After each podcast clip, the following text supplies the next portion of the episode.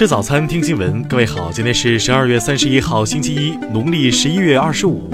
新阳在上海问候您，早安。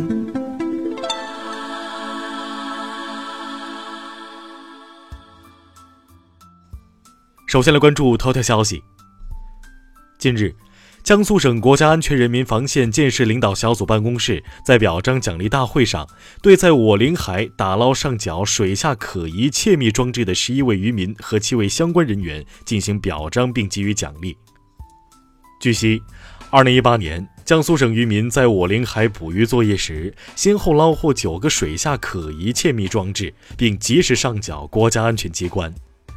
国家安全机关对此高度重视，会同有关部门对可疑装置进行技术分析，发现六个可疑装置系他国制造，分别具有水下调查、识别、窃密等特殊功能，给我国家安全造成威胁。听新闻早餐知天下大事。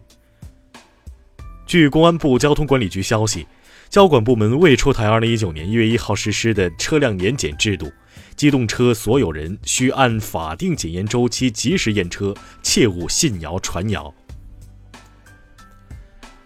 中央农办主任、农业农村部部长韩长斌昨天提出，二零一九年全国粮食播种面积要稳定在十六点五亿亩，粮食产量要稳定在一点二万亿斤以上。国务院扶贫办最新统计显示，今年预计有两百八十个左右贫困县脱贫摘帽。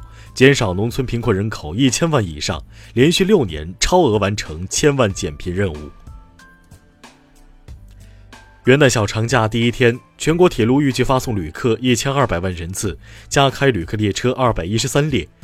杭州至黄山、济南至青岛等多条高铁新线迎来假日首秀。据教育部消息。根据今年九月新出台管理办法，依据南京大学的调查结果和相关申请，已按程序撤销梁莹的“青年长江学者”称号。国家税务总局新闻宣传办公室昨天通报称，经查，税务总局个人所得税 APP 存在六十二例木马为误传。据中国探月工程官方消息，昨天八点五十五分。嫦娥四号探测器在环月轨道成功实施变轨控制，顺利进入准备月背着陆预定轨道。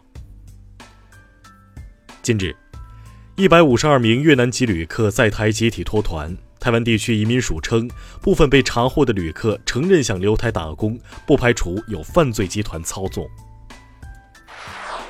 下面来关注国际方面。德国经济部数据显示，德国2018年武器装备出口总额相较2017年大幅下滑，从2015年高位后连降三年。乌克兰总统网站29号公布的消息显示，乌克兰总统波罗申科签署了关于规定乌克兰海上边境和对违法者进行惩罚的毗邻地区法。据外媒报道，英国贸易大臣福克斯日前表示。如果英国议会下个月否决政府提交的脱欧协议，那么英国停止脱欧进程的可能性有五成。美国下次大选将在二零二零年举行。一项最新民调显示，有百分之三十三的受访者愿意将选票投给现任总统特朗普，百分之四十四的受访者表示会投给民主党候选人。日本媒体昨天报道称。包括日本在内的十一国参加的跨太平洋伙伴关系协定已于当日生效，占据全球国内生产总值百分之十三、拥有超五亿人口的新经济圈由此诞生。韩国青瓦台发言人昨天在记者会上表示，朝鲜最高领导人金正恩当天向韩国总统文在寅发来亲笔信，致以新年问候，愿新的一年继续携手致力于半岛和平与繁荣。民调结果显示，克兰普·卡伦鲍尔接任德国最大政党基督教民主联盟主席不到一个月，受欢迎的程度已经超越总理默克尔，其未来竞选总理的机会大增。美国航空安全网表示，截止十二月二十七号，今年的十六起航空公司事故一共造成五百五十五人死亡。与去年航空公司事故只造成五十九人死亡的数据相比，涨幅超过百分之九百。下面来关注社会民生。合肥一轿车日前和一电动车发生碰撞，电动车上的老人小孩倒地不起，肇事轿车驶离现场，最终轿车被民警逼停。目前涉事司机已移交交警处理。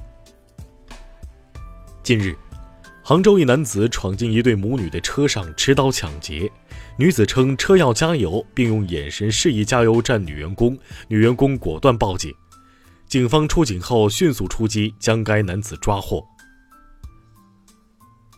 近日，安徽六安两名穿警服、自称派出所所长的男子在某饭店内就餐的图片热传，被民警抓获后，嫌疑人称穿警服系因为保暖。